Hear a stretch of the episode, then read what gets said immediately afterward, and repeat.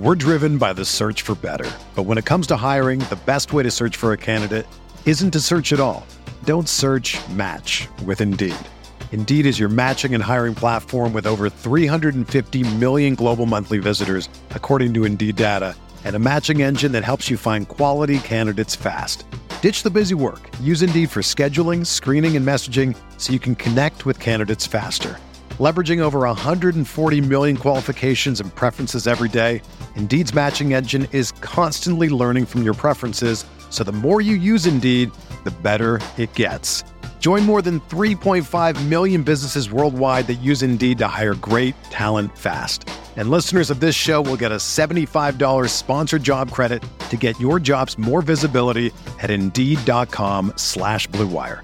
Just go to Indeed.com slash BlueWire right now and support our show by saying that you heard about Indeed on this podcast. That's Indeed.com slash BlueWire. Terms and conditions apply. Need to hire? You need Indeed.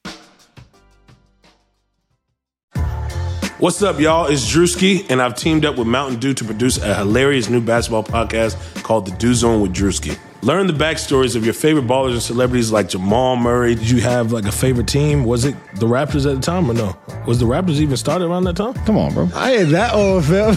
you talking like I'm 50. Taylor Rooks, A'ja Wilson, and many more. You won't want to miss this. Listen to The Dew Zone with Drewski on Apple Podcasts, Spotify, and wherever you listen to podcasts.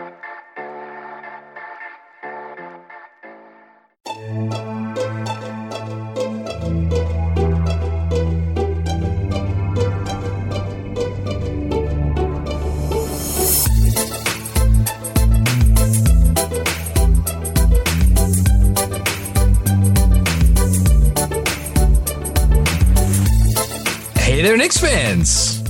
How you doing? It's your boy Jonathan Macri with you uh, for another episode of the Knicks Film School podcast, coming at you uh, recording on a Easter Sunday. So happy Easter to all of you who celebrate such things. Far more importantly than Easter, though, if we're being if we're keeping it 100, it is the birthday, the day of the birth that he entered this world 26 years. uh, Wait, no, hold on. He's turning 26. If you're turning 26, did you enter the world 26 years ago? Did I get that right? Jeremy Yeah. Cohen, by the way, ladies and gentlemen. Yeah, no, that would be correct. Um, it would have been 26 years ago, Yeah, okay, because it's yeah, which is frightening to hear from my perspective, but that's okay. I'll just. You know what? Um, My one- cat agrees. Clearly, she also thinks it's it's just downright terrifying, but that's okay. One, happy birthday. I love you. You're one of you've become one of my dearest friends. And I'm happy we get to do this every week. Two, screw you. Um, you do not get to say anything along those lines ever to me. I am going to be Fair. 38 in a, a little bit more than a month. So you know, uh, you're you're at the stage where you're like, oh my god, my 20s are like more closer to being over than starting, and I'm like just trying to have a coherent bowel movement, you know, that's in a timely fashion. That's fair. These are these are the differences between the problems that we we face at our respective ages. Yeah, no, bowel movements are not a huge issue for me right now, which is great. It's Um, fant- and you should be really happy about I'm, that. I'm thrilled about it. Yeah, I mean, look, with this this past year was not the most optimal. Um, I, I think everyone enjoys their 20s, or at least the goal is to do that. Um, but you know, it's that's okay. I I'm I'm very blessed with a lot of things going on, so I Yes. can't really complain right now. And I'm with your friends as well. So There what more go. could you want? Um, speaking of bowel movements, the Knicks had um, a pretty shitty week, pun Well intended. hey, listen, Well done. this is this is like my 300 something episode. If I didn't pick up some things along the way, I mean, what good would I be really? Um, uh, it's it's funny because this was actually let's start here. We didn't we didn't talk about this beforehand, but I'll I'll put both of us on the spot. This was let's put Saturday aside. Let's go from uh, what Monday to Monday to Friday, right? This is the worst five days the Knicks have had since. What's the first thing that pops into your mind when I ask that question? Because I'm feeling like it had to be something last season, but like nothing's obvious. The worst five days. The wor- I mean, they had some pretty shitty five day stretches last season. I mean, the first thing that came to my mind was the last game of Fizdale and then working backwards five days. Oh yeah, Because I mean, that just felt like floundering. You know, they they'd had the November 10th press conference and Yeah. it was just where are we going in this direction? Everything's a mess. That and week. then yes, and then you have the That week, Bucks. yeah. You know, him laughing, potato head ass, just deciding that, or excuse me, potato head ass. Uh, no, Mister. Um, just the idea of him. No, I want to be respectful. Uh, that's what he is now. That's what that's what it is now. Um, or just the fact that he then faced the Nuggets at home. They got their ass whooped. And then, I mean, after that, he was fired and things changed drastically. But right before then, there was that one spot where it's like, this really, really sucks. And uh, let's just make a change. And fortunately, something happened. That was great. Yeah, I, the I would the only other thing that popped into my head was when uh, Ian had the story about um, Mills and Perry like going into the locker room before the season and being like, "We must win and we must do it together, and you will be judged on your assist percentage." Whatever the fuck they said. Um, but yeah, no, you're right. It was it was the so it's been it's been like a year and a half since they've had a week as bad as they had, and yet you know we, we, it's been a we've been all we've been all blessed to this season that like we really haven't had too many of these Sunday pods where we've had to come on. Like uh, I was thinking back, you know what feels like a million years ago? Five and eight feels like a million years ago. Doesn't Yes, it? it does. Yeah, Yeah. right. And I was looking at the. I was like, man, what were we? Did we? Were we like doom and gloom on here when they were five and eight? I don't really remember. I can't either. I, it's kind of a blur at this It point. There have blur. been so many good podcasts since then, and at least Yeah. positive podcasts that I can't really remember what five and eight felt like. Yeah. May, Um, if, if anything, it was maybe the idea of like, oh, well, the Knicks are going to be crap. So Yeah. is this going to affect other things? Like, are we, do we have to talk about, do we have to talk about tanking again? Or is that what the game plan is? You know, but fortunately that is not what we're talking about right That is now. not no. That is not. What that's we're talking great. about. Um, so let's talk about the week that was. Um, it ended. We should note, you know, we, we try to keep things pretty positive on this podcast, and it ended with on, on a positive note. I think, um, in total, their scoring margin for the four games. If you, I'm doing some very very quick math in my head. I think they outscored their opponents collectively by like 20 points, right? So that's great. Yep. That's 4 0 if you look at it that way. Absolutely. Um, you know, the the Detroit game. Um, I don't know if I want to call that a relief. I don't know if I want to call that like I don't feel like they necessarily like righted any ships with that game, but it was it was definitely necessary. Uh, it was great to see, but I, I I'll say this: it, it wiped away a little bit of the taste of the Minnesota game, specifically just because of like they were kind of all over the place that game and it just didn't go well. But to me, this week was more a reminder that like when they're facing a pretty good team and Dallas is a pretty good team and Miami, I think when healthy is a pretty good team, there's just, um, you know, there's a gear that they don't have. And I don't think there's a way they're going to get that gear this season. And it was like both losses were incredibly frustrating for maybe different reasons, maybe similar reasons. Um, but that's kind of where I'm I'm left with. And then the Minnesota thing was just like, God, what a disastrous night. So, what, what are your feelings, I guess, in total after this week? I think a lot of it comes down to just half court playmaking, having someone who can break down the defense, play at a consistently high level. Being able to do that is going to make or break the Knicks in so many ways. Because if you look at the Miami game, things seemed promising. And then, boy, did it turn quickly. Uh, the Minnesota game, up by, I believe, 18 double, points. right, 18 points. Um, that just fell by the wayside. And I think the Knicks should have also realized, hey, this was the Wolves team that came back and almost beat us at the Garden.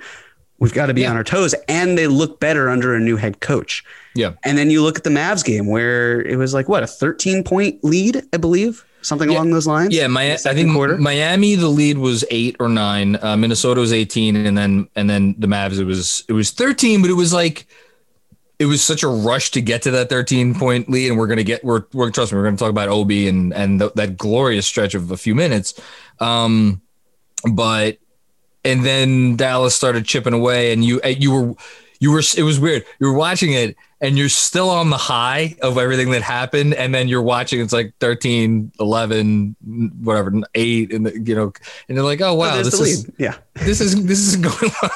yeah. So that anyway. Yeah. Um. Yeah, but it, would- yeah, I, I think you nailed it. Um. That's as good a transition as any. Let's talk about him. Uh, again, speaking of bowel movements, Elfrid Payton, um, I think has been the Knick think he's been the Knick most in the news this week, right? Um, Yeah. I guess I Other didn't. than nec- Norval Pell. other than Norval Pell, who we're absolutely going to spend. We're Yes. actually most of the program is going to be spent talking about Norval Pell, um, praising his general, you know, being. Um, Elf, Elf, man, it's funny. You can't blame the Dallas loss on Elf because he played about 13 minutes and change. Um, obviously, he was everybody did well against Detroit. Although, in fairness, look up at the stat line at the end. There he is, Mister Four for you. It's it's either three for eight or four for twelve. Those are the those are literally the only two stat lines that Elfrid Payton is allowed to have. Just those two. Um, and he he went four for twelve. He did have whatever he had nine assists, I think. Um, I don't know. I, I think things were reaching a boiling point earlier in the year, and then they were winning a lot of games, and it was like, and I was the one saying this after games. I'm like, "D- you you don't have a right to complain. He's like, look at what Thibs is doing. It, this is like we can only complain so much, and then this week happened, and it's like, yeah, that's why we complain. Yeah. Thoughts, thoughts, feelings, hopes, Um, dreams. yeah, I mean, listen, I, I understand that there are people who are just tired of hearing about Elfrid Payton in the sense of, okay, yeah, we get it. He's not good contributor. He's not going to help this team win, but he's here, so we just have to deal with it. And I think the frustrating part of that is like, well, yeah, we obviously as fans do not have the power to change it. We're not expecting to change things. Um, but it's this idea of, I'm curious, you're looking a little bit more puzzled. Well, I don't know. I, I, I wonder sometimes, especially coming off our conversation with with Mike uh, Jacobs at the end of the week. Like everybody's aware of what people are saying and talking about, right? That's the only thing I was. But I guess, I guess it's more like, head. would the backlash that's out there, or at least the criticism, is that going to necessarily dictate his playing time or his role in the No, roster I- period? I, Because I don't see it doing that. I just think that we are voicing our frustration, and I, there's there's tangible evidence. I I even pulled some up because I I want to talk about it a little bit, and you did a great job with your article as well, just dissecting the game. And and to be fair, I was just p- pulling up clips. I Oh, didn't do anything other than pull up clips. That's you- all I did. The, the fact that you went through it, I thought was great. Yeah. But you know, I mean, with with Elf, the thing is as well that he's playing a lot worse than he was last year. Yeah. Like statistically speaking, I just want to bring this to a point. So in his career, his assist percentage has actually been pretty good. Um, 58th percentile this is all according to cleaning the glass 58th percentile is rookie year 65th 77th 82nd 89th 80th last season 84th Yeah. this season 17th percentile And we should note just so for anybody who's not a, a denizen of cleaning the glass, I think that's the right word. Mm-hmm. Um, cleaning the glass gives these percentiles based on the position you play. Yes. So if Elfrid Payton has the same amount of assists as you know Mitchell Robinson, which uh, he doesn't, but just for argument's sake, Mitchell Robinson is going to be in the probably like the 85th percentile for his position, whereas Elfrid Payton is going to be in, as Jeremy just said, the 17th percentile for his position because he plays Right. point guard, and as a point guard, you're supposed to get some assists. Exactly. So clearly there's something wrong. And then when you look at his assist to usage, because his usage rate is um, kind of high as well, then you He get shoots a fucking lot. right. Exactly. Then you get 69th, nice, 62nd, 73rd, 75th, 79th, 89th, 90th last year with the Knicks. This year, second percentile, second. Uh, Like again, and and you see the what attempts at the rim. He is always. I mean, just looking at his attempts at the rim right now, he has been at worst in the 93rd percentile his entire career. Yep. And in terms of finishing at the rim, uh, the last four seasons, He's uh, always around 50th percentile, right? well, Around- not even. Uh, four years ago, 46th percentile. Then Okay. three years ago, 13th. Last year, 31st. And this year, 39th. Uh, When you look at Synergy as well, because I happen to have access to Synergy, he's doing things at an average to poor rate. And last year, he wasn't very good either, um, but he was great. He was excellent on handoffs. He was 86th percentile.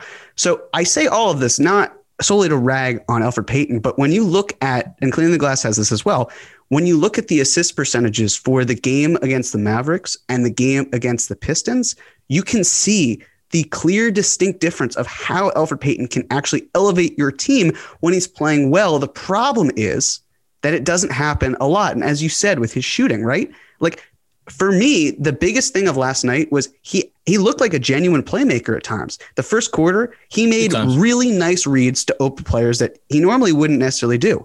Or in the third quarter, when he found RJ in transition, like he kept Yeah. his head up. That was great. That's fantastic. Yep. And the, the data shows. So, for example, last night he was in, I should say Saturday night Yeah. for assist percentage. He was the 86th percentile. Remember what I just said in terms of how he's been doing this year 17th. Saturday night, he was the 86th percentile.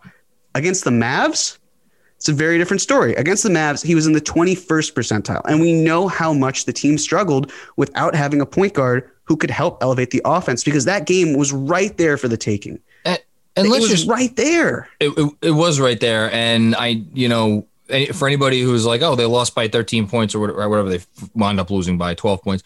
Um that was a three point game um with early ish in the fourth quarter early to midway through the fourth quarter. And i looked it up before. They went um hold on. I actually i will pull this up now. Um they went several minutes um without scoring or, or scoring two points. They had one Um, field goal within yes. the first almost nine minutes of the fourth quarter. Yes, there you go. Um, and that has been the other characteristic of this team this week. They had droughts against Minnesota. They had a drought against um, against Miami. Here, let's just for for anybody who does think that we're being unfair on on Elf, let's just be very clear about where this is coming from. the reason his assist percentage is so low is because assist percentage ranks what percentage of the team's assists do you get when you are on the floor. He's much lower in his percentile ranking because he gets a much lower percentage of their assists because Julius Randle gets a lot of those. And so if you're like, well, then why do you rag on Elfrid Payton just because Julius Randle's getting a lot more assists? Turn that argument on its head. If Julius Randle's doing most of your playmaking, then w- the thing that necessitated Elfrid Payton being on the floor last year, and maybe even at the beginning of this year, before we knew that this Julius Randle thing was going to be sustainable, that's gone.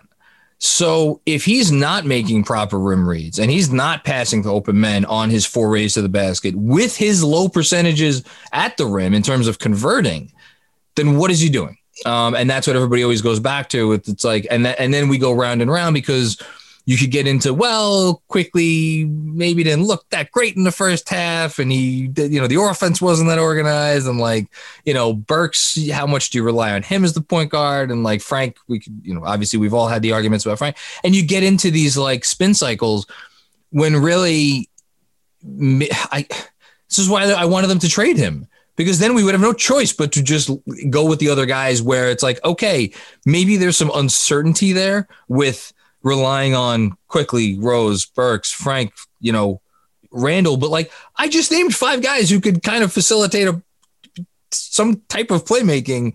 You know, do we really need him? So I don't know. What else do we really have to say about him? I, I have nothing left left to.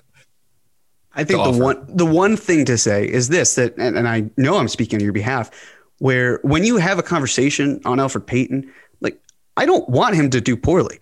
I None want us Elfrid want him to- Payton to, do well because it means the Knicks do well. Yes. So this ridiculous idea that that people are upset when he plays well is just made up bullshit because I want him to do well. If I would love to be pr- pr- proven wrong, I don't know why I stuttered there. I guess I was trying to formulate something. I would love to be proven wrong about the idea that Elfrid Payton is actually contributing more to this team. We all were on manner. Julius Randle. Exactly. And, And we, at how and he we're all happy around. to sit here and admit, hey, Right. we're all assholes. Uh, yes, exactly. I was so wrong on Julius Randle, and I love the Yeah. fact that I was. So Yeah. yes, just I just want to see more progress, and we're at the point where I'm not expecting it by any means, but just from my observation with, with this whole week, and you know, maybe not everyone who's listening to this is on Twitter, but just everything that went around where it's Oh. not um, so much ragging on it. It's Don't get just- into this. This no, is not. I'm, it's I'm not, not worth. I'm not saying it. I'm just. I'm just bringing up the medium in which a lot of this conversation happened. keep That's it general. We don't need It to. of course. Yeah.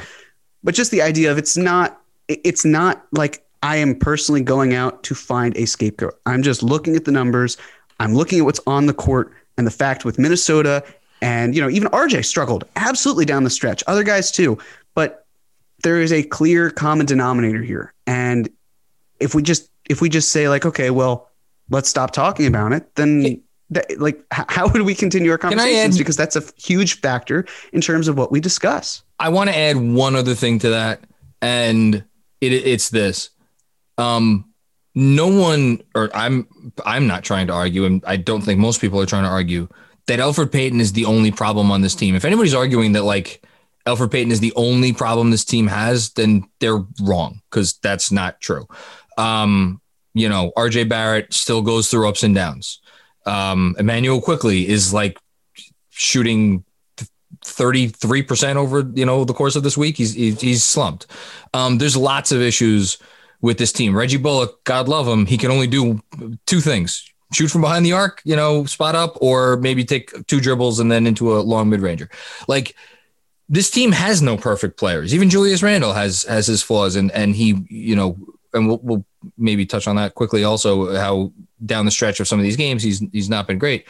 Um, but here's the thing: you have there are no choices where all of those guys are concerned. You are going to keep giving RJ Barrett the ball because you just spent the third pick in the draft on him. He's 20 years old. He's the closest thing you have to a future cornerstone player. I think he is a, a cornerstone player. Like you're going to give him those reps. Immanuel Quickley, 21, rookie, has shown signs. You're going to give him those reps. Right? Like we could go down the list. And then there's Elfrid Payton where it's like, where's the where's the justification for continuing to give him the reps? And as opposed to might there be a better justification for that? That's that's all I want to say, and I think that's it. Um, and we can move on from this, but I just it we needed to talk about it because it has been all over this week. Um, I brought up Randle. Do we need to talk about like I, there's?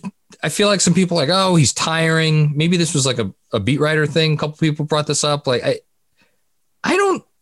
I don't necessarily think like any struggles that Randle has had down the stretch of some of these games has been because he's like tired. I just you know, I think he, it's the it's a function of like playing a whole game and like it all comes down to you at the end, and that's really hard. Um, other than the Dallas game where he was just off, like I don't. It, where are you at on Randle, or, or are you nowhere on him? And it's just like this is a silly talking point. I mean, I didn't sense fatigue as a factor. I, I thought maybe you know if something's up with the contusion that he had, if he's still feeling that. But at the end of the day, it was kind of like, all right, he laid an egg for the Mavs game. He certainly did not do that against the Pistons. Nope. He's at this level though that we're it's amazing. We now recognize poor Randle performances as like, well, is this is this like legit? Is this a problem? What's going on? Whereas mm. before, good Randle experiences were like, holy shit, where did this come from? Like, this is the yeah. guy we wanted to sign. So yeah. he's been consistent enough on the positive end where I love that we're even having this conversation because, yeah, I think a lot of it probably is just us inserting whatever we want to say about it, but he didn't look tired to me at all. Didn't look tired just, to me either. Just looked like guys have off nights. RJ had an off night against the Mavs. Rose didn't play well. It it happened. That's okay. And clearly they took out whatever feelings they had in terms of the Mavs game on the Pistons. yes. That's great. Um, I'm sold on Randle. Like I have questions about, you know, if the team in terms of just being able to win consistently enough against good opponents. And we should note that um, as of the time we're recording this right now, uh, other than, um, I believe, other than Houston, I'm fairly certain every team they play for the rest of the season has a net rating in the top 20 of the league. So there are no more. We're driven by the search for better. But when it comes to hiring, the best way to search for a candidate isn't to search at all. Don't search match with Indeed. Indeed is your matching and hiring platform with over 350 million global monthly visitors, according to Indeed data, and a matching engine that helps you find quality candidates fast. Ditch the busy work. Use Indeed for scheduling, screening, and messaging so you can connect with candidates faster. Leveraging over 140 million qualifications and preferences every day, Indeed's matching engine is constantly learning from your preferences, so the more you use Indeed, the better it gets. Join more than 3.5 million businesses worldwide that use Indeed to hire great talent fast. And listeners of this show will get a $75 sponsored job credit to get your jobs more visibility at Indeed.com slash BlueWire. Just go to Indeed.com slash BlueWire right now and support our show by saying that you heard about Indeed on this podcast. That's Indeed.com slash BlueWire. Terms and conditions apply. Need to hire? You need Indeed these like Detroits and Washingtons and you know whoever else you want to you know Minnesota. Um, So like I'm still a little skeptical of like, you know, we're, we're sitting here, they're 25 and 25, played 50 games, they have 22 left. If you told me that they're to go, you know, eight and 14, would I, would I be like, absolutely? No. I mean, I think that's it. Wouldn't shock me. But Randle, I think Randle's legit. I think this is Julius Randle. I don't think he's going anywhere. I think this guy is absolutely for real. All right. Before we move on from this week, um, do you want to talk about the Dallas in anything? Um, Sure. I mean, you know, we. I mean, what is there? I, I just, it feels like we should talk about it because it's Porzingis and the whole thing. But like, what? I don't know. What is there to say? I'm, I'm honestly more interested in talking about Jalen Brunson. Yeah. No, I am he- too. How he, be, he could become a Knick in the near future. Yeah. Um, so for those who don't know, Jalen Brunson is on what I think is really a ridiculous contract. Yeah. And I say ridiculous in the sense of how it was structured. So as you likely know, Mitchell Robinson, his deal is structured where he has a team option. If it's declined, he becomes an uh, unrestricted, excuse me, if he's, if it's declined, he becomes a restricted free agent this summer. If he becomes, uh, if the option is picked up by the team, then he becomes an unrestricted free agent in 2022. With Brunson, it's a non-guaranteed contract Yes. this upcoming season. So no matter what, either Brunson hits free agency in 2021, which would be dumb because of the fact that the Mavs would be I know where you're going with this. non-guaranteeing him. Are you and sure then he'd about be a free this? agent anyway. Uh, yes, and and Eric Pincus. Um, I saw Eric Pincus's reply. I saw Eric Pincus's reply. I followed Eric, Pin- Eric Pincus. He followed me back. I have not gotten a chance to message him. Okay, let's. We're going to talk about this he's right great. now. Eric's fantastic. oh no! Um, I, yeah, absolutely. yes. Uh, but I friend of Pod Strickland. yes. Yep. So in the we both saw the same tweet. He's like, if the Mavs waive him, then he becomes an unrestricted free agent. If they don't guarantee his salary this year, he becomes unrestricted free agent. So If, here's the if they pick up his contract, he becomes unrestricted free agent next year. yes. no matter what, he's not hitting restricted free agency based on how they they uh, structured his contract. Which I so okay. At the very core of restricted free agency, if your contract after ends after either two or three seasons, and you are not a first round first rounders, it's after the fourth season, unless there's a situation where the team declined your um your fourth year. But no, if they if, if the team picks up all four of your years, then you're a restricted free agent. unless unless they don't extend a qualifying offer, unless they don't extend to qualify. in yes. which case, so like Frank Ntilikina, for example, Yes. I don't see the Knicks doing that, which would make Frank an unrestricted free agent. Well, I mean, do you want Yes. to pay eight million dollars for Frank? Is what their philosophy is going to be, probably. and he would have a no trade clause by default. So. Again, like that's just kind of the mindset of what you have to have. That's that's, That's what we're talking about. picks, Th- yes. That's first round picks. This is Second round all, all other player. It, and this, what's confusing about this language, if you go look in the CBS CBA, these are listed as veteran deals, like or veteran contracts, because there is there's rookie deals which are first round picks, and everything else is veteran contract. So if you're a second round pick and you're signing and you're playing day one in the NBA, you have just signed a veteran contract. And my understanding is that if a veteran contract ends in a player's first two or three years of service, then they are entering restricted free agency. But I, but then I saw Pincus's tweet. I don't think he's wrong. Where he's like, if they waive him, but so where? Here's where I'm getting back to: is there some other option for them where they they wouldn't be waiving him, but they would just be like, I guess declining the fourth year. And I know that sounds uh, it sounds ridiculous coming out of my mouth, but I have there has to be some other option for him to become restricted. I can't. f- There isn't because of that non-guaranteed portion of it. The best way the Mavs can hang on to him is by extending him. which Because they can only do for up to twelve million dollars in the first year, which he would be Right. insane to sign for because he's going to get paid probably twice that much at the way he's playing. that and the fact is his role. So he's coming off the bench Well, because too. He and Luka they don't work perfectly together because Luka's a little bit more ball dominant, and so is Brunson. Um, but also like the fact that Brunson getting the opportunity to start in New York for Leon Rose, who your dad has was the first client of his. You are close with his family. I mean, you can see their Instagram photos of Leon's daughter and, and Jalen Brunson. They are tight. And also, Jalen Brunson's father was potentially going to come onto the Knicks bench. Who That knows? Maybe he's- happen. he's Maybe it does. Maybe they get this They have opportunity. an of like, right, like, hey, let's fill Woody's spot with Rick Brunson, that sort of thing. So all these options that are on the table. Yeah. And if you're Dallas, you're suddenly like, well, crap. I mean, if he could walk, what does that mean for us? And what does that mean for his value on the market? Because if other teams know that he could just walk to New York and become the starting point guard, what do we do? Well, we don't we don't know for sure that. I mean, look, I, you just laid out. You laid out all the breadcrumbs. I'm I'm just saying you never know. And I did. I actually tweeted about this maybe a couple months ago. I had a dream that Brunson signed in New York in 2022, and I, I'm convinced that Leon was speaking to me while I was asleep. So I really want that to come to fruition because it just proves I'm not going crazy, and that he really found a way to get to my subconscious. What's great is every time I think that I this stuff is t- taking up too much of my subconscious actual like forward i just listen to you and then i realize that i'm not the only You're not alone. There, there are hundreds of us. Can I just ask one us. more one more thing on the restricted? Because this is this has been bugging me for several days. Because I sent out a tweet, which apparently is now wrong. But I I spent again not healthy. I spent all of Saturday morning dig, like going over and over the fucking CBA. Um, because I just why would a team ever then sign a non-guaranteed fourth year as opposed to just a team option? I think the the easy answer is hindsight is 2020. Where if they expected, I mean, look at the Mavs draft record. It sucks. Other than Luka, it's crap. And you got Jalen Brunson the same draft.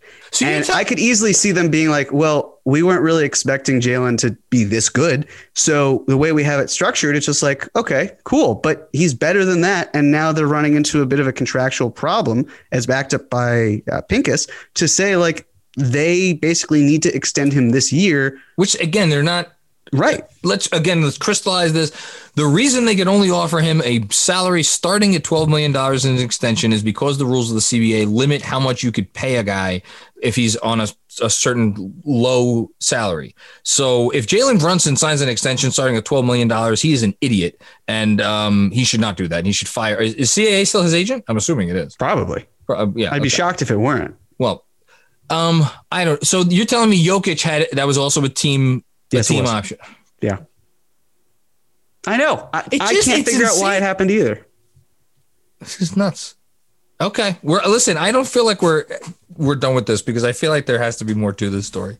Mostly because I don't like being wrong.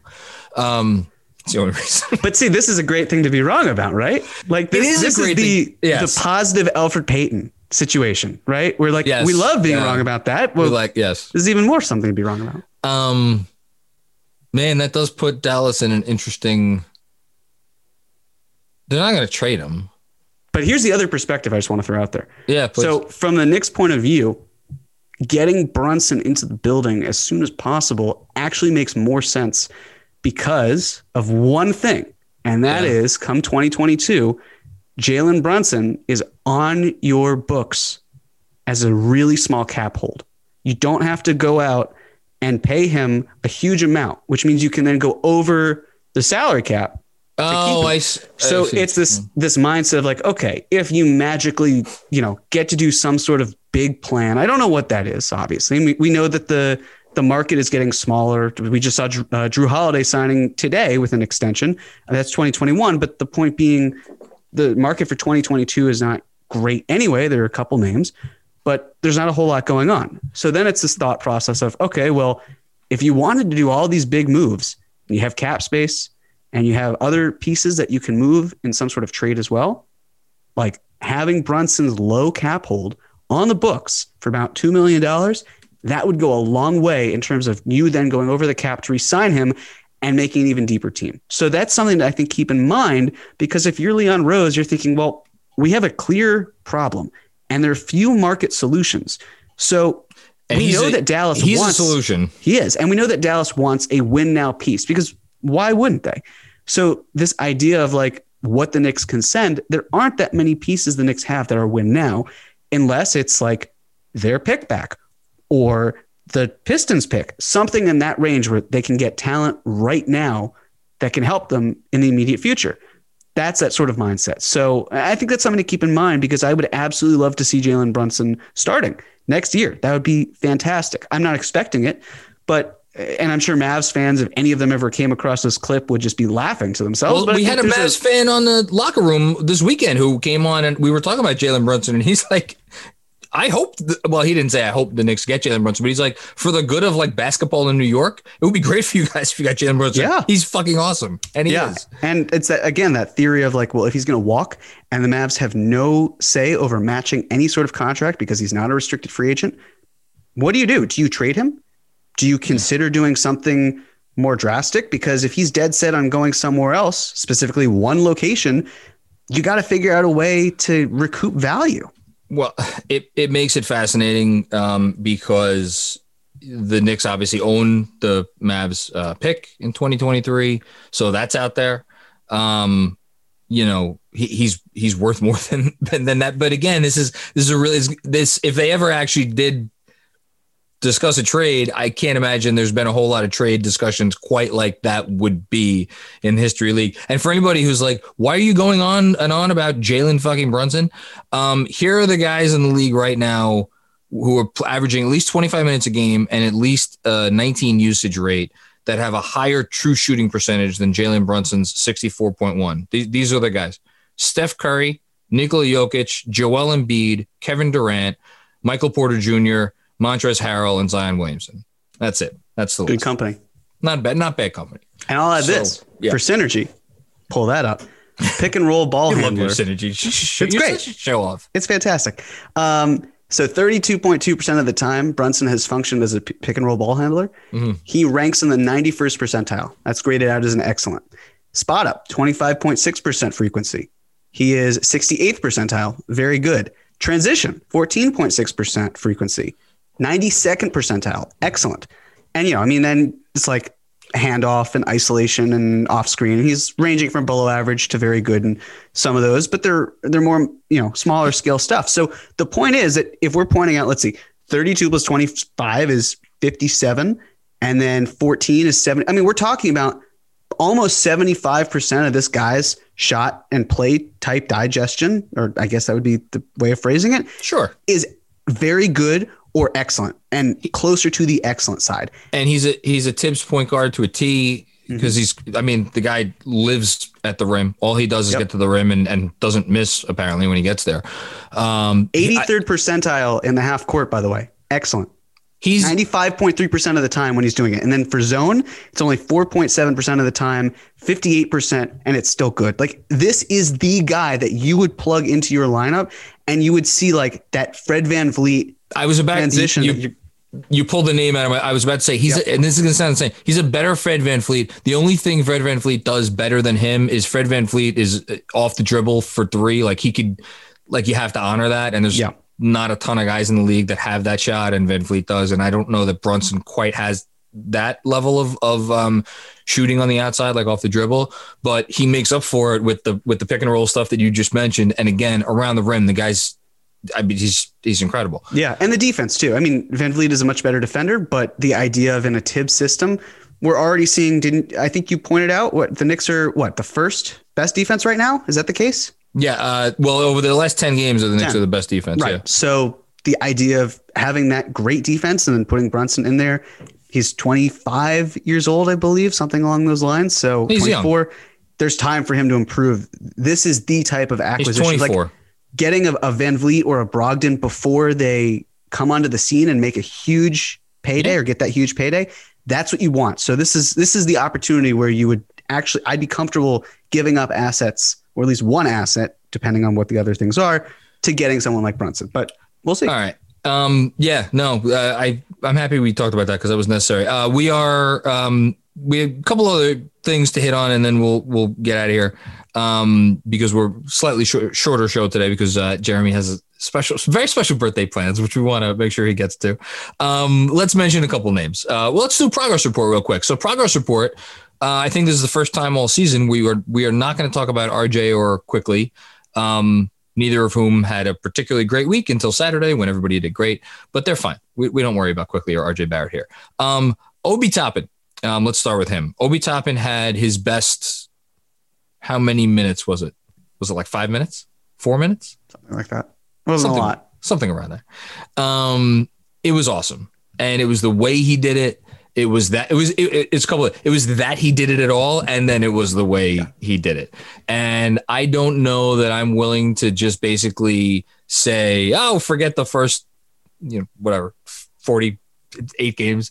Um, this is all I need to see. I'm not quite there yet, but like, my God, if there was ever any, I can't think of a player in the history of like my life watching the Knicks who I needed to see that like something like that from more than Obi. So, um, yeah, what your, your thoughts on on Mr. Toppin? Yeah, again, I mean, I'll say it as I've said before. I wasn't his biggest fan going into the draft. I think the bigger thing here is that it's just the Knicks have not been using him to the best of his abilities. And so even when you consider all of that and the fact that he's being misused, you then see games and opportunities like this. It's like, okay, things are maybe clicking a bit. Like he and Derrick is, Rose is back, as many have said. Let's point yep, that out. It really helps. And Toppin is a phenomenal cutter, and he just doesn't do it that well. And so it's a shame because it doesn't. He doesn't do it that. Doesn't much. do that often. Yeah. Right. So the fact that it's a lower frequency when he's been even in college, he was doing that at a high level. Like you want to see him have his strengths emphasized and his areas of development um, mitigated or minimized in some way. So it's really nice to see him burst onto the scene here because, again, like I think we as people are just very harsh on younger players, or we then put them on pedestals to the pedestals to the point where yeah. it's like, okay, well, they're not coming down. It's just patience, no matter what, no matter what end of the spectrum, and things can change. And for Obi, it's just great to have this opportunity where he's making nifty moves around, like with the ball in his hands and smart decisions. Spotting up, it's working a little bit better, especially above the break. Um, hopefully, he can work on those corner threes. Hopefully, um, maybe we can just like use him and Kevin Knox together. Uh, and shout out Kevin Knox went off against the Pistons. Good for you. Um, so yeah, I just I'm glad we're talking about Obi in a positive sense because I just want to see him his talents go to better use. And I think we're slowly getting there, but it's going to take time. And can we just say, for all of the sky is falling about Obi Toppin, and I'm not going to try to say he's been he's been good, it, even even considering the lack of an ideal role and misuse and the whole thing, he still hasn't been good on top of that. All that being said, still 54 effective field goal percentage, which again, he's a rookie. That's not terrible. He's still hitting almost 60% of his twos.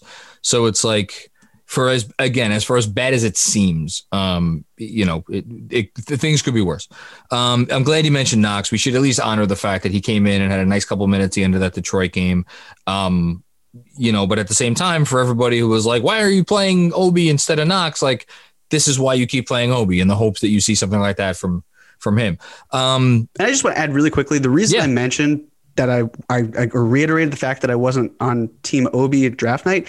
It's just to further prove the point of we need to give him more time. And I understand yeah. for a yeah. 23 year old that that is asking for more than what feels like necessary, but but I don't think it is. He's a rookie. Let's we have to look at him as a rookie.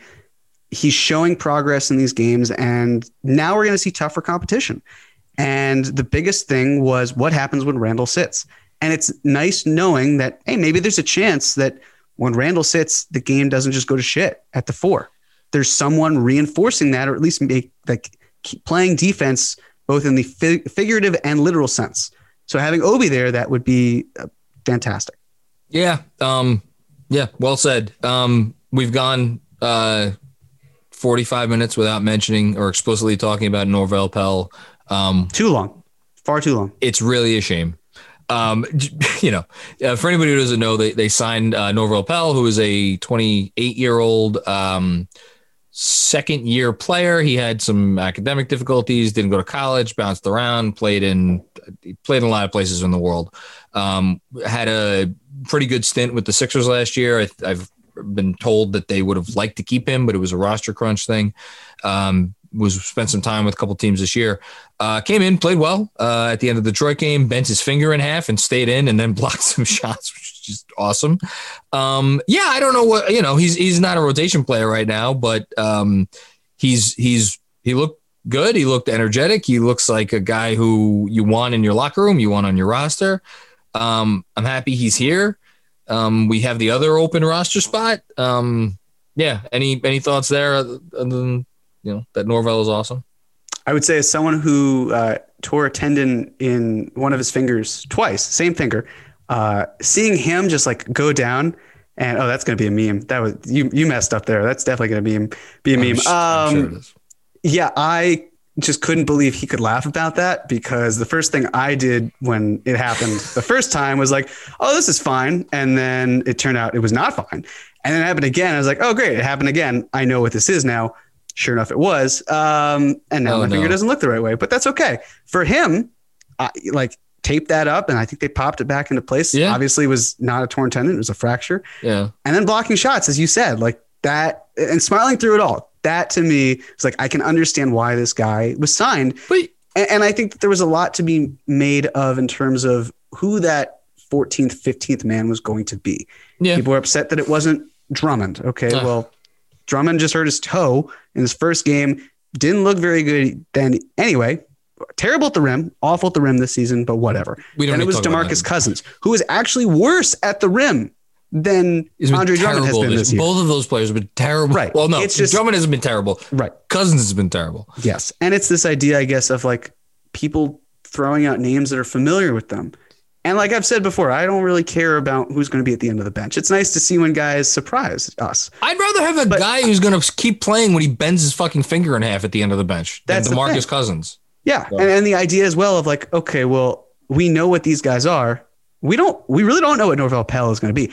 It's highly likely that he does not turn into really anything significant, Well- but I'd like to try something new instead of just recycling older players Yeah. who clearly would not be happy in their roles. And I mean, you know, that's just, that's just the way it is. And I saw also people talking about recycling or not recycling, excuse me, just the trade deadline. Um, I think it's still too early to make assessments. The early assessment I'll say is while I was obviously disappointed it wasn't used in some capacity, mostly to get future assets, the idea of like, well, I can't believe we didn't get Evan Fournier. Okay. Who's to say that that would have really changed the outcome of the last couple games? Or, you know, any other player that's out there, Victor Oladipo. Okay. He's not really doing too much. The whole point being, I, I understand that people are frustrated at the inactivity, but there's really not much to show that they would have made the difference because a lot of those games were within the reach anyway. So if you adjust a few things with this team, you're close enough. I mean, the point guard position wasn't really going to get solved. I understand with Lonzo, he also hasn't really been playing. And the fact is that him coming on board, he wouldn't have solved the penetration issues or in the half court, which, as we just talked about, are huge factors moving forward.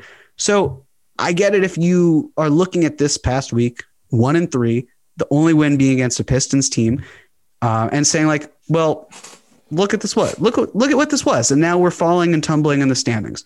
I get it, but I- really don't think that that would have been the key difference necessarily between a win or a successful week and a successful or unsuccessful week, because really they were right there for a lot of those games. So I I agree, and um, you know, for as much as I I trumpet the idea of like wins matter as much as anyone, um, you know, I kind of like that RJ got those reps in that Minnesota game, and it sucks that he missed that last shot. But there's a part of me that's happy he got a chance to take it, you know, and that may sound a little nuts, but um, because he's the future, not Evan fucking Fournier.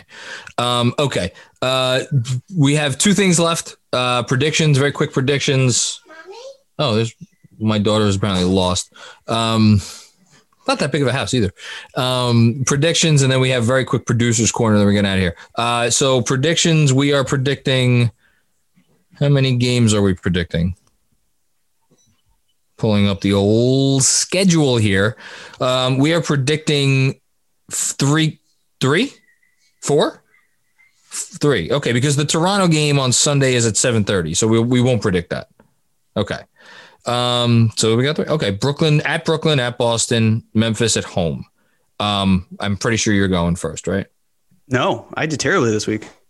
I was optimistic, and the Knicks were not good. So I have to go back. You to the said three and one. Yeah, Oh wow. I know. I was I was trying to be positive, and this is what happened. Oh wow. Good thing. I'll take it. I'll be the Um, Debbie Downer. puts me in a tough spot though, because this is really okay. Hmm. Well, whatever I don't take, you're going to take.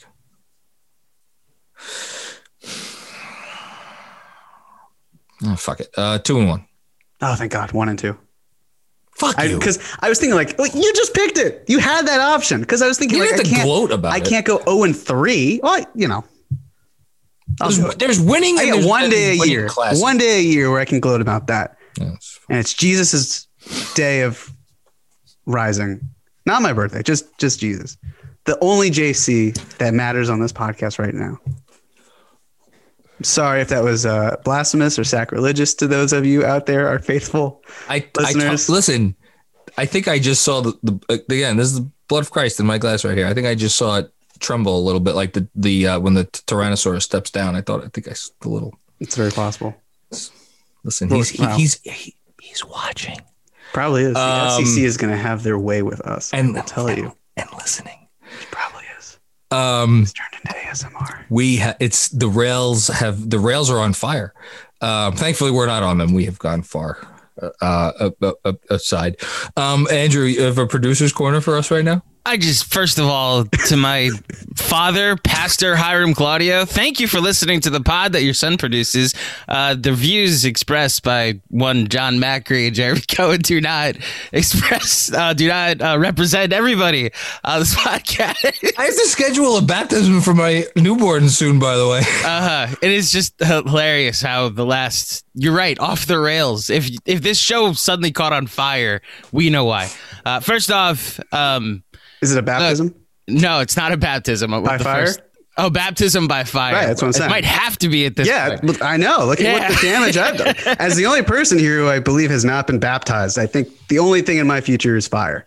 Okay, we'll So- work on it. Well, first least off, ex- Will we? I don't know if we step will. um, Jeremy, Yes. you and I uh, go back. So, as your original co-host, happy birthday, Thank my you, buddy. friend. Um, are you aware? This is part one of Producer Corner, which John I think will enjoy. Are you aware how loaded your birthday is with celebrities? Like how many celebrities share your birthday? I am. The biggest one being Jamie Lynn Spears. That- yes, if After you're that, uh, under the age of twenty-one. yes, uh, iconic third baseman Scott Rolen. yes. Oh wow! Um, Natasha Lyonne John, he's, birthday. he's being facetious. So here's the list. Um, All those people were born Natasha today. Lyonne. Natasha Lyonne. Oh, I was, never mind. I was thinking of Natasha Henstridge. Who's Natasha Lyonne? I have no idea. Honestly. She's the the redheaded actress, not me in a wig, but like or extensions. No, she. Um, you know. Uh, God, I'm trying to think what she was on. what people The don't Russian- realize. like the Russian doll, some show with Russian. Oh, yes. Oh, Yeah. Natasha Lyonne. I Yes. like Natasha Lyonne. She's Okay. great. There you go. Yeah. Okay. Okay, I apologize for omitting her from this list. Um, that is my male ignorance there. Um, John, tell me the biggest name on this list according to you. Okay. So Jeremy shares a birthday with Robert Downey Jr., uh, the deceased Heath Ledger, Eric Andre, Graham Norton, David Blaine, James Roday, the lead of Psych, uh, David Cross, who plays uh, which uh, which Bluth does he play? On? This is the fourth person you've named who I have no idea who they are. Keep going. Though. Okay, Tobias Funke, I think is who he plays on Arrested Plays Development. Uh, he plays uh, Hugo Weaving from The Matrix and from The Lord of the Rings. Uh, Craig T. Nelson of Coach. Anthony Perkins, who's the Norman Bates in the original Psycho, and Barry Pepper for all the Yankee fans that became part of our show last week. He played Roger Maris in the movie 61, uh, which was directed by Billy Crystal, the HBO special. I don't even think I need to. I, f- I forgot that John's knowledge of some of these people might be lacking. So I know who you're going to say is the biggest name on this list.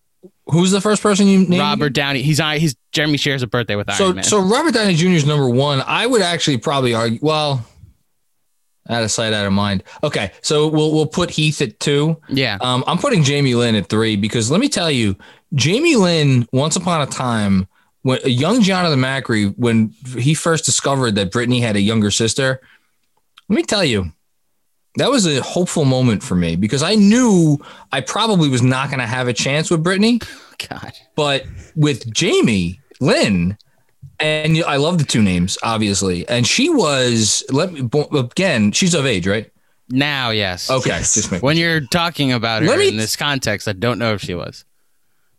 As We'll just assume- brother. Uh, uh, we'll we'll- ju- let's assume. Yeah, Let's that's a assume good that practice. when I when I was having these thoughts that she was of age. Agreed. Um, yes. yeah, no. Uh, so Jamie Lynn, shout out to her. I don't know where she is right now, but I hope if you're listening, Jamie, um, I'm married uh, happily, but um, just know that once upon a time, just That's that's me and Mandy Moore. So I, I get it. ah completely. man, yeah. Mandy Moore. Yeah. sweet as candy, sweet indeed, indeed. That's why I have so many mixed feelings watching This Is Us. She's like in, she's in old woman makeup, and I'm like, yep, still got it. Doesn't matter. I don't know what that is. Um, Uh, but the show, the show on NBC that's intentionally sad. That's why I've nicknamed it "This Is Sad." I don't know what that is. Okay. Um, anyway, the other thing for producer corner, um, and it's also Easter. Happy Easter to those celebrating. If you're still here after the last ten minutes of the show, if you're not here, That's fair. yeah. That is very fair. so I'm actually curious to both of you. Uh, the clip of Melo's Easter Sunday performance against the Bulls got a lot of love today from multiple Knicks outlet sites. So it feels appropriate to at least bring it up as a this day in Knicks history of where were you guys? What were your reactions? I know, John, we've talked a little bit over the years of your complicated feelings towards Melo, but were you able to be caught up in the hype of that performance at all? I don't even know what you're talking about. What that year would- did he do this? This is 2012. Carmelo Anthony hit a game tying three pointer against the, the Bulls. That So it was the game into 2012. So it was during the 11-12 season. yes, it was right after Lin, Jeremy Lin had torn his. Uh, yeah, so it was meniscus, after was he, railroaded Jeremy Lin. Okay, I think we know how he feels, Jeremy. I thought it was great. Uh, you know, Okay. I mean, especially after Lin was out and things seemed to fizzle a bit. Melo with that huge shot to pick you up. That was fantastic. I don't Mhm. think I reacted quite like I reacted to the Jalen Suggs shot, but it was Mm. still pretty great. And the best, I mean, the thing is that the Knicks at least won that game in overtime, I believe. yes, on a So- Carmelo Anthony three pointer to Right. win it, which is why that day I think means a lot to a lot of people that are quote unquote stands of Carmelo Anthony. Yeah, it was a fantastic day, and I'm happy for them. Look at John's face. John Maybe next week not. we could talk about when he scored. What was it? Sixty-two points. in the- 62. in the season that they didn't make the playoffs, and he. Yeah. Anyway, um, Okay, Uh, I, I got it. You really don't like this? Didn't or didn't enjoy that guy? I think is the better I way. no, I've I've come to peace with him. He's a wonderful. He's a he's awesome. He's just so great. I'm so happy for him in Portland.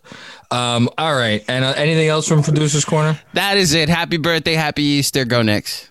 Yes. Um, thank you, uh, Jeremy. Uh, anything else from you before we get out of here? Um, no, I think that's all. Thank you, all of those who've reached out for the birthday love. It means a lot. Happy Easter. I know that runs concurrent to basically what I just said ten minutes ago, but uh, but yeah, much love.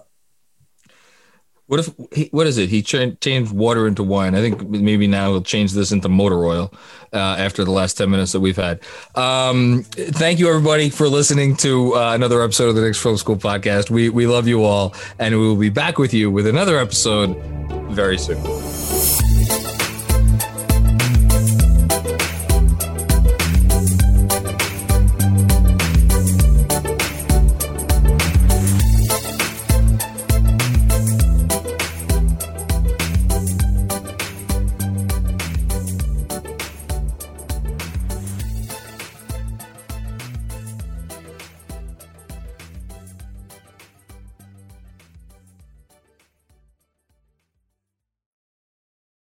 Everyone is talking about magnesium. It's all you hear about. But why? What do we know about magnesium?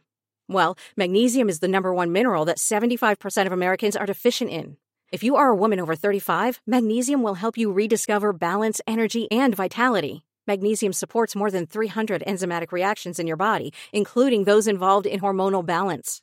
From functional medicine doctors to mental well being and female hormone experts, we all know that magnesium is the one mineral to improve all aspects of well being and health. But which one? Magnesium Breakthrough from Bioptimizers, the trusted choice recommended by leading experts with seven best absorbed forms of magnesium to ensure your body receives the support it needs for overall well being.